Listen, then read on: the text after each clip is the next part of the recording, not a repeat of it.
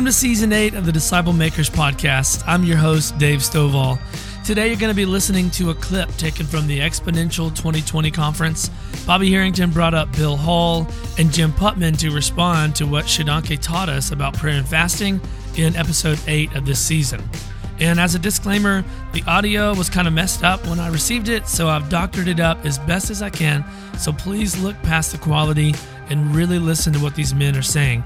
There's some incredible stuff in this session on why we pray and why we fast and what our role is versus God's role in the whole thing. So check it out. This is Bobby, Jim, Bill, and Shodankeh.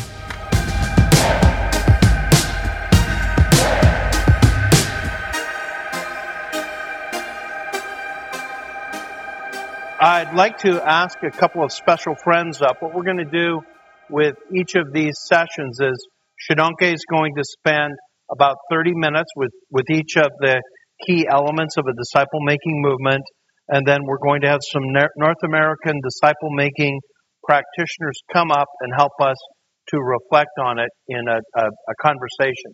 Uh, so the first two guests, I'm going to ask Bill Hull and Jim Putman if you'd be coming up. Uh, let me just say a, a, word first about Bill and then about Jim. Uh, Bill Hull uh, has been involved uh, from the beginning with discipleship.org, as has Jim Putman. And uh, these two men, not only are they really wise counselors, uh, personal practitioners in disciple making, but Bill has published in excess of 23, 24 books on discipleship and disciple making. Uh, he has literally spent his life helping churches practice uh, disciple making. His book, The Disciple Making Pastor, is one of the most popular books in our country, helping pastors to see what disciple making is. Uh, and Bill has started the Bonhoeffer Project, uh, which is here at this uh, conversation, because uh, Bill cares so much, even in his 70s now, He is just full head on about disciple making. So, Bill, we're really glad to have you with us. And to my right is my good friend Jim Putman.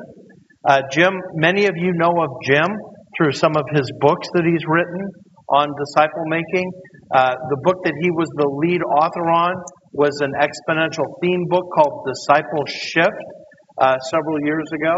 Jim not only leads a disciple making church that has literally transformed their community, but he's one of the founders of the Relational Discipleship Network of churches throughout not only the United States but around the world. And uh, Jim is uh, best described really as a player coach. And what we mean by that is he coaches, he strategizes around disciple making, but he also lives it out every day uh, in his church and in his community. My father was a truck driver. And I used to tell people that uh, my dad had truck driver street smarts. He always seemed to, to understand what to do with a trucking company. And uh, sometimes I'll tell people, Jim Putman to me is like, like my dad. He's got church leadership street smarts about disciple making, how it works, how it doesn't, and uh, what to do about it. So I can't think of two better men than Jim and Bill to help us process through this first session. Now, I want you to know I've talked to Jim and Bill extensively about fasting and prayer, about uh, what Shodankeh says about it, because I do find that the biggest startling difference in disciple making movements around the world and disciple making efforts here in North America is our lack of focus around fasting and prayer that God would lead the way and open the doors. As Shodankeh said, uh, if, if God opens the door, no one can close it. And if God closes the door, no one can open it. And uh, so we want to talk about it. And I want to start with you, Bill. Uh, just your first reflections, and then after you say a few words, I'm going to turn to Jim. So, Bill? Well, thank you. Um, well, the first thing I thought of was I just scribbled down the word out of Acts chapter 2, the word awe. You know, there was a sense of awe about what God was doing through the apostles and the prophets. And, and uh, so when I hear what's happening with uh, in Sierra Leone, and I hear about these kinds of stories, I have this sense of awe. And even though it's somewhat separated from my daily life, my awe may be small letters, but these are capital letters, awe. So that's the first thing, and a, and a sense of thankfulness to God.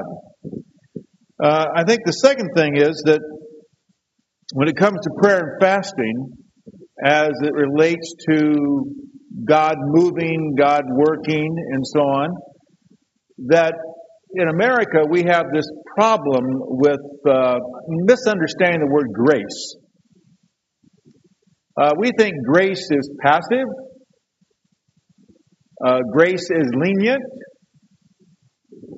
and to violate our sense of grace, uh, we also have been told that we shouldn't try to make things happen.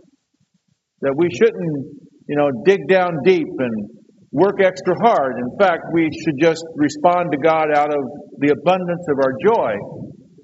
Of course, which is contrary to most of our personalities and what's going on inside of us every day. And so, what I first I think is that we uh, that we don't really uh, there, well prayer and fasting in the United States is one of the most unpopular activities for Christians that I can think of. Uh, as a pastor, if I were to, how could I get the least amount of people to come to a meeting? It would be to have a prayer meeting. Uh, now, if I really wanted to double down and make it even smaller, to where maybe I wouldn't even go, throw in fasting. And so this is what we're up against in our country because, as Shodankeh was saying, uh, we wrestle not against flesh and blood. Uh, that this, this is one of the strongholds that Paul's talking about in 2 Corinthians chapter 10, verses 3 through 5, that has to be taken down, but you can't take it down with logic and reason and expertise and demographics. Uh, it's like going to a big war with a squirt gun uh, you need divinely powerful weapons. And I think that prayer and fasting is that weapon. That that's the way we weaponize our faith is in that way. And I think it's okay to be aggressive. I think it's okay to take action uh, because, as Bonhoeffer said, that faith is only real in obedience. That's good. All right, Jim, what do you tell, tell us what you're thinking, Jim Putman? You're listening to Shodankeh, you're listening to Bill. Um, well, I would say this. One of the things that we'll talk about a lot is you don't fight spiritual battles with physical tools as a church. And, and we know that. We've talked about that a lot. But every time I hear Shodankeh talk, honestly, I'm pretty deeply convicted that uh, I tend to go forward, I've been doing this a long time, and I kind of know what to do and what not to do, and I and I assume that it's like other experiences, and therefore, rather than trusting the Lord on some things, I actually trust in my own experience, and um, so it it's it's a really kind of a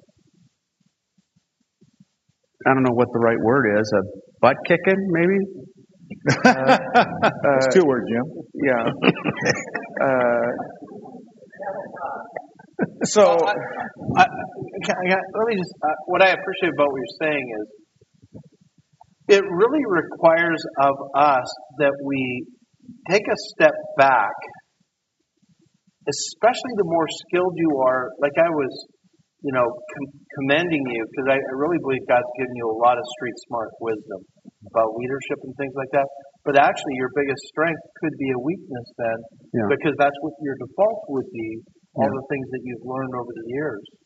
So I, I, I think it's a normal thing, and I think the biggest barrier may be with uh, with us praying and fasting more, maybe our successes, because yeah. the, the better we get at things, then the more we just think that, that that's what we do. you know, I think as often the case, we maybe swing the pendulum too far. One of the my issues with most Christians is they pray too much and do too little. And so, if you don't swing, and what I mean by that is, rather than actually um, walking by faith, they'll sit and, and and pray about somebody else doing it or yeah, I'll, I'll pray for you, whether they mean that or not. It, I'm not quite sure, but it doesn't. Their prayer life doesn't actually get them doing very much. It's just praying that somebody else will do yeah. something, right? And so I've swung to the uh, the discipline of we're going to do stuff, but if you do if you do stuff, even the, even like uh, you know as as you were saying at the beginning, or actually it was a, um, uh, video, David Young, talking about, you know, I don't need to pray for the, uh, you know, uh, to know what God's will is. He's already given it to it in His Word. It's to make disciples and make disciples, right? So what I tend to do is I get out there and get after it, and and I and I'm walking in the spiritual realm, dealing with the, with people, and and I don't.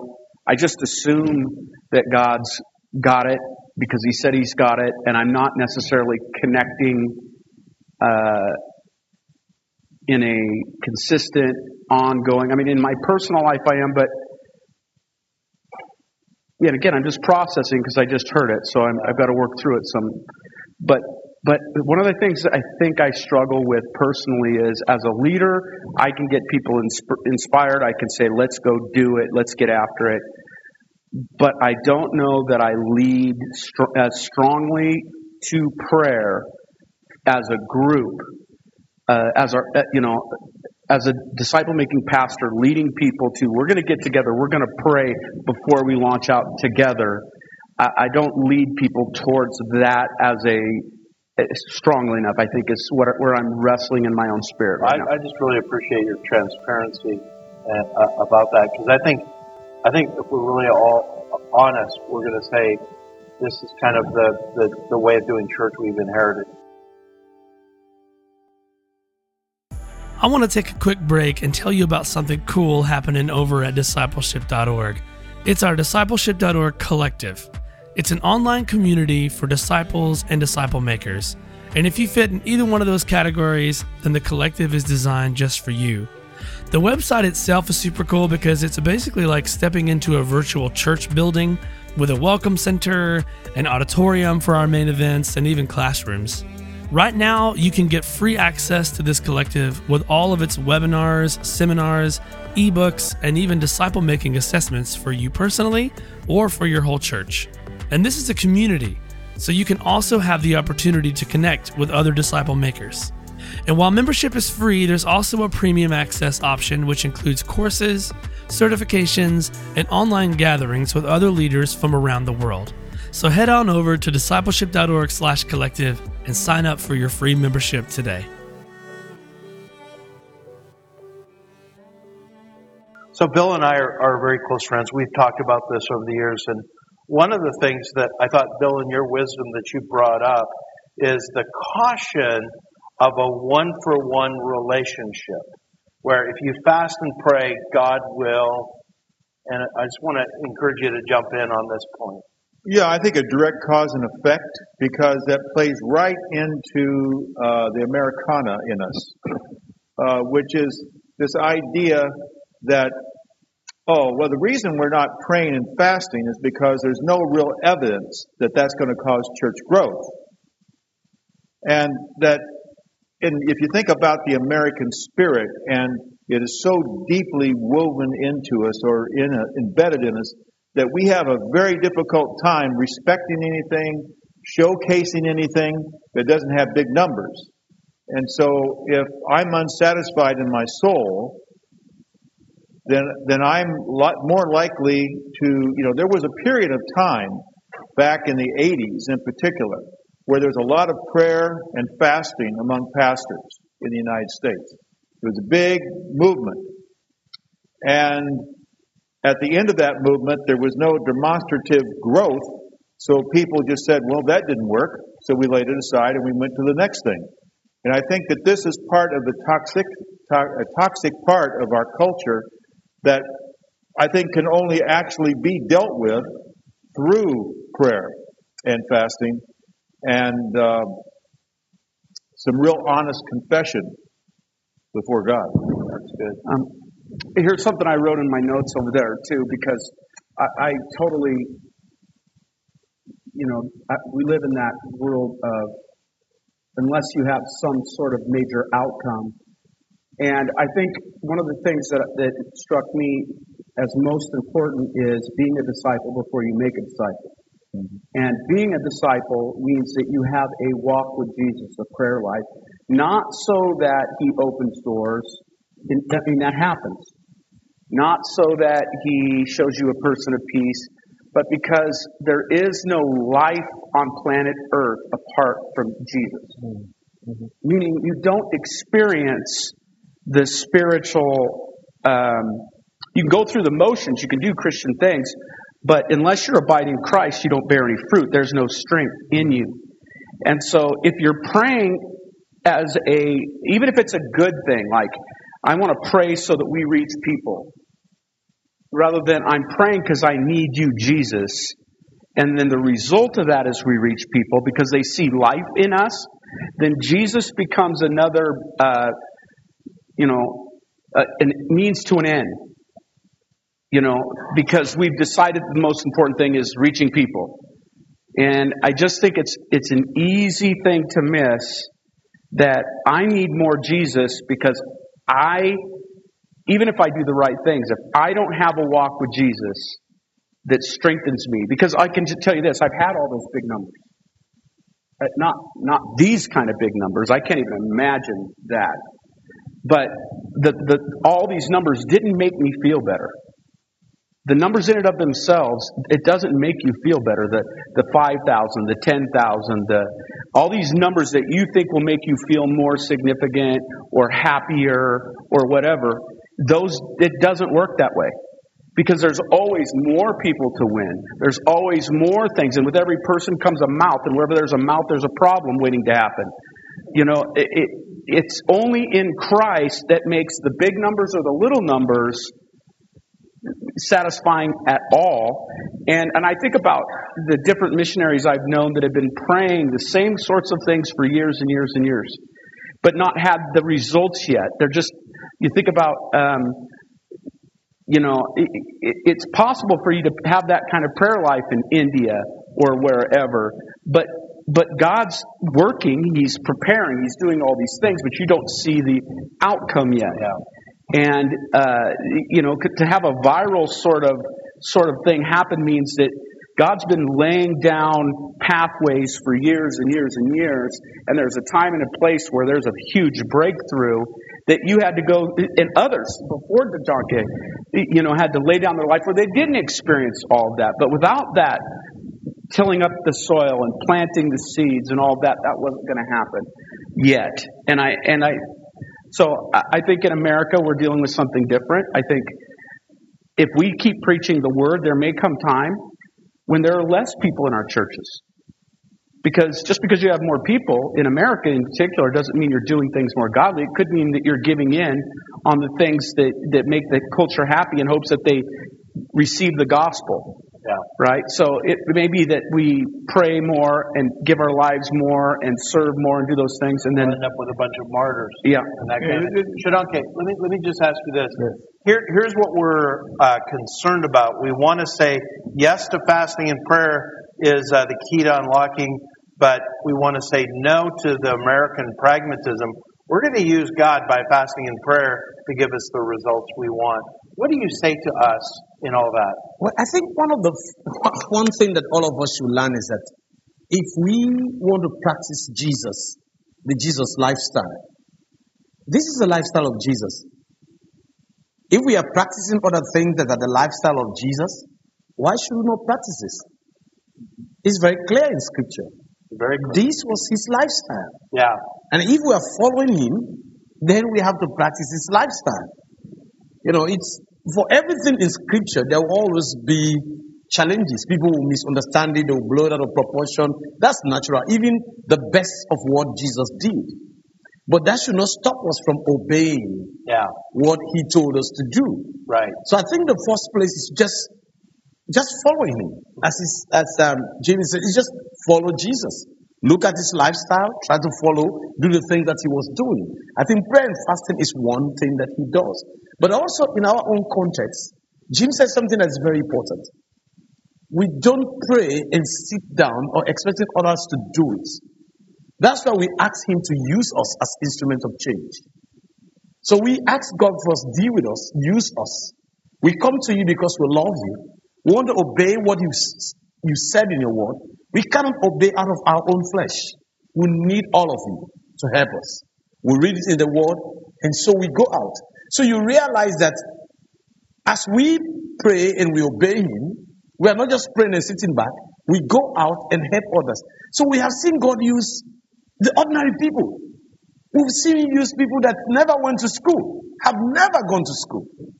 Never, ever. I know people that have not never went to school, but they know more memory verses than people who have gone to school. They can quote it, they can explain scripture. I mean, there are people, if they stand to explain scripture to you, you would think that they went to school. They never went to school. But just like in the days of Paul and others, you realize that they have been with Jesus. Because there's this Jesus influence. The more you are with Him, the more you spend deeper time with Him, the more the influence of Jesus rubs on you.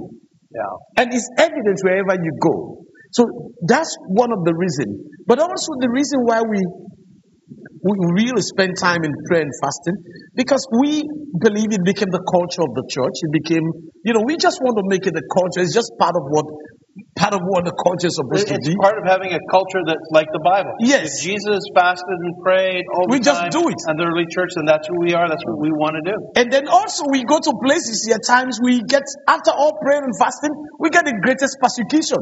We are rejected. We are pushed out. We face all these challenges. But what do we do?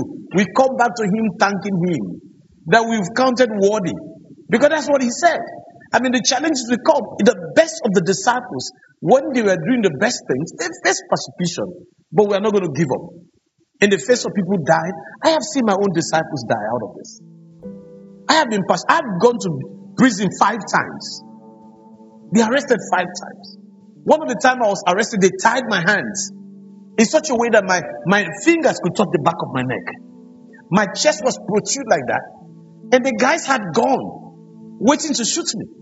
All they were waiting was just to shoot me. In my heart, I said, God, this is my day. I'm ready to come. But please, God, I want to die with one more person for you, one more soul, and let it be this commander.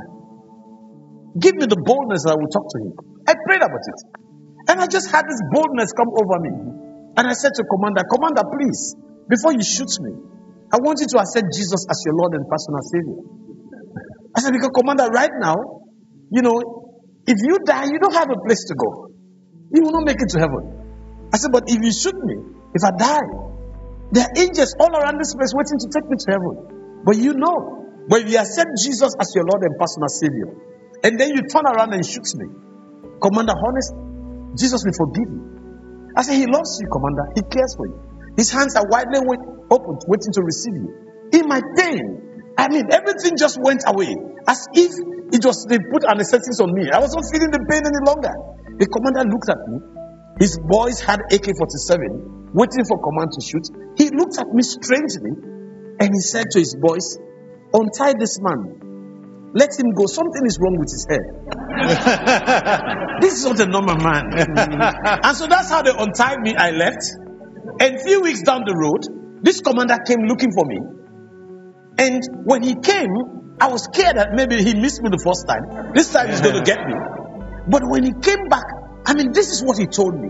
He said, Nobody has ever spoken to me the way he spoke to me that day. When people hear about him, everybody run away. He said, that, Since that day, I go to bed, I don't sleep. I've been like, Your voice has been echoing to me. That's why I've been looking for. That's how we became friends. Out of the friendship, Commander got saved. I baptized him in the river Sewa. Today he's a follower of Jesus.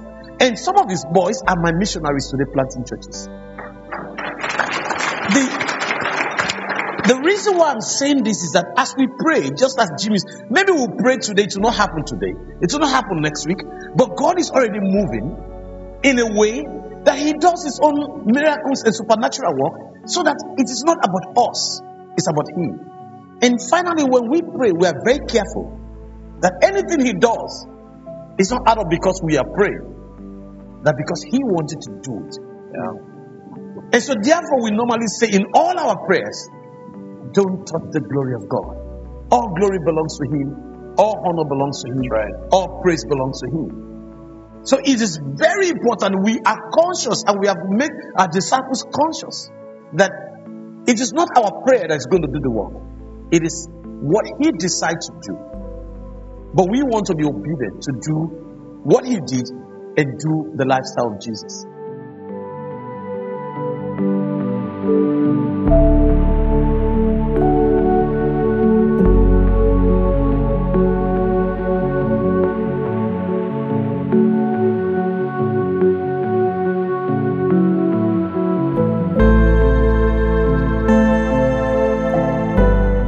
Well, I hope you enjoyed that podcast from Bill Hull, Jim Putman, and Shodankeh Johnson.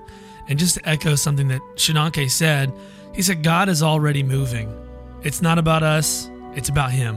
When things happen, it's not because we prayed, but because He wanted to do it. That's awesome. And as a reminder, he says, Do not touch the glory of God. All glory, all honor, and praise belongs to Him. Amen to that. Thanks so much, Shodankeh, Jim, and Bill, and Bobby for bringing us that amazing content. So, as I'm closing this episode out, just want to remind you guys November 4th and 5th of 2021, we're going to be having the National Disciple Making Forum in Nashville, Tennessee again. It's going to be an awesome time. Make sure you go over to discipleship.org and purchase your tickets now. And I will look forward to seeing you guys November 4th and 5th. Have a great day.